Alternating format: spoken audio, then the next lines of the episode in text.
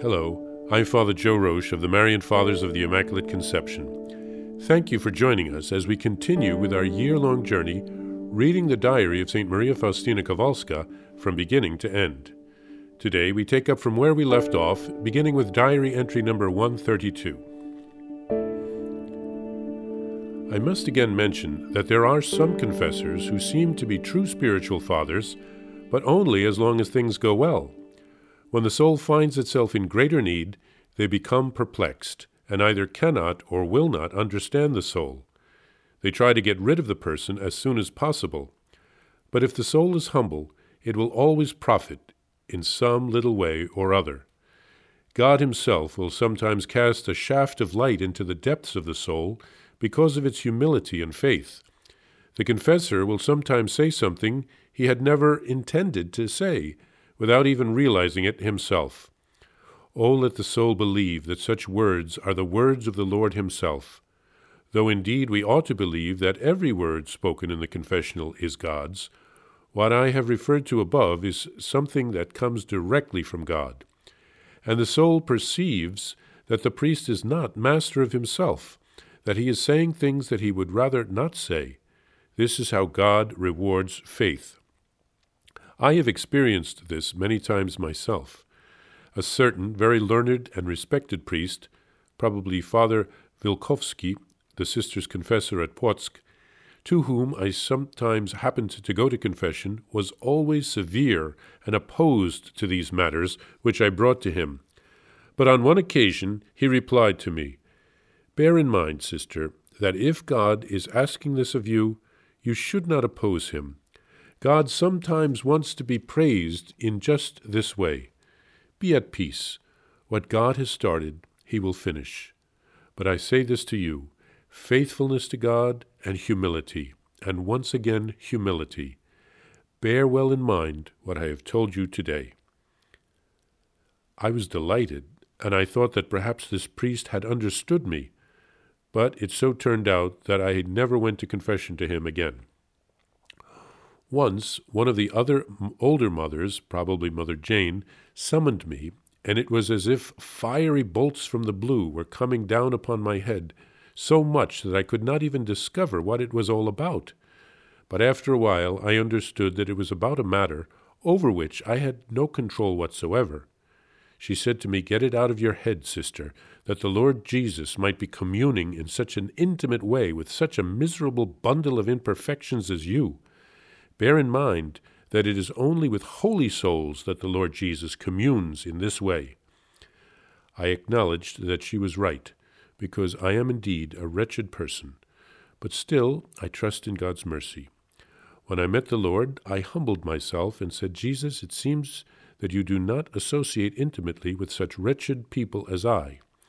But at, be at peace, my daughter. It is precisely through such misery that I want to show the power of my mercy. I understood that this mother had merely wanted to subject me to a salutary humiliation. O oh, my Jesus, you have tested me so many times in this short life of mine. I have come to understand so many things, and even such that now amaze me. Oh, how good it is to abandon oneself totally to God and to give Him full freedom to act in one's soul. St. Faustina writes here about the confessors, who seem to be good spiritual fathers until they need to make a discernment about something beyond the ordinary confession. Then they want to run. But she shares how God uses the priest as, the, as his instrument, and the priest sometimes ends up saying something that he had never intended to say. And I can attest to the fact that this happens, not only in the confessional, but also during homilies. God knows what He's doing, even and especially when we don't. St. Faustina also shares a story of a superior who wanted to give her a salutary humiliation to make sure that she wouldn't grow proud because of all the graces that she was receiving. St. Bernadette uh, of Lourdes, the visionary, uh, she became a nun after the apparitions and uh, she grew holy because her superior was constantly humiliating her to keep her from growing proud. The superior was very well educated, and she probably had some envy that God had chosen an uneducated peasant girl like Bernadette for such special graces, and that God had not chosen her, the superior.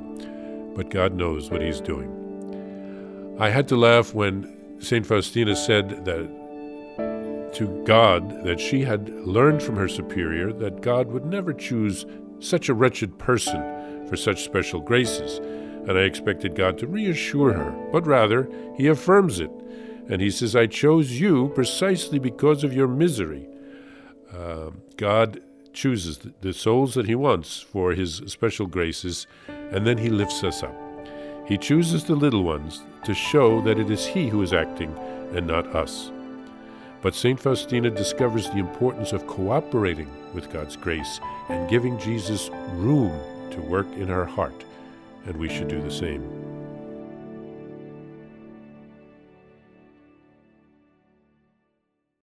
Please follow or subscribe to this podcast to receive the latest episodes and updates.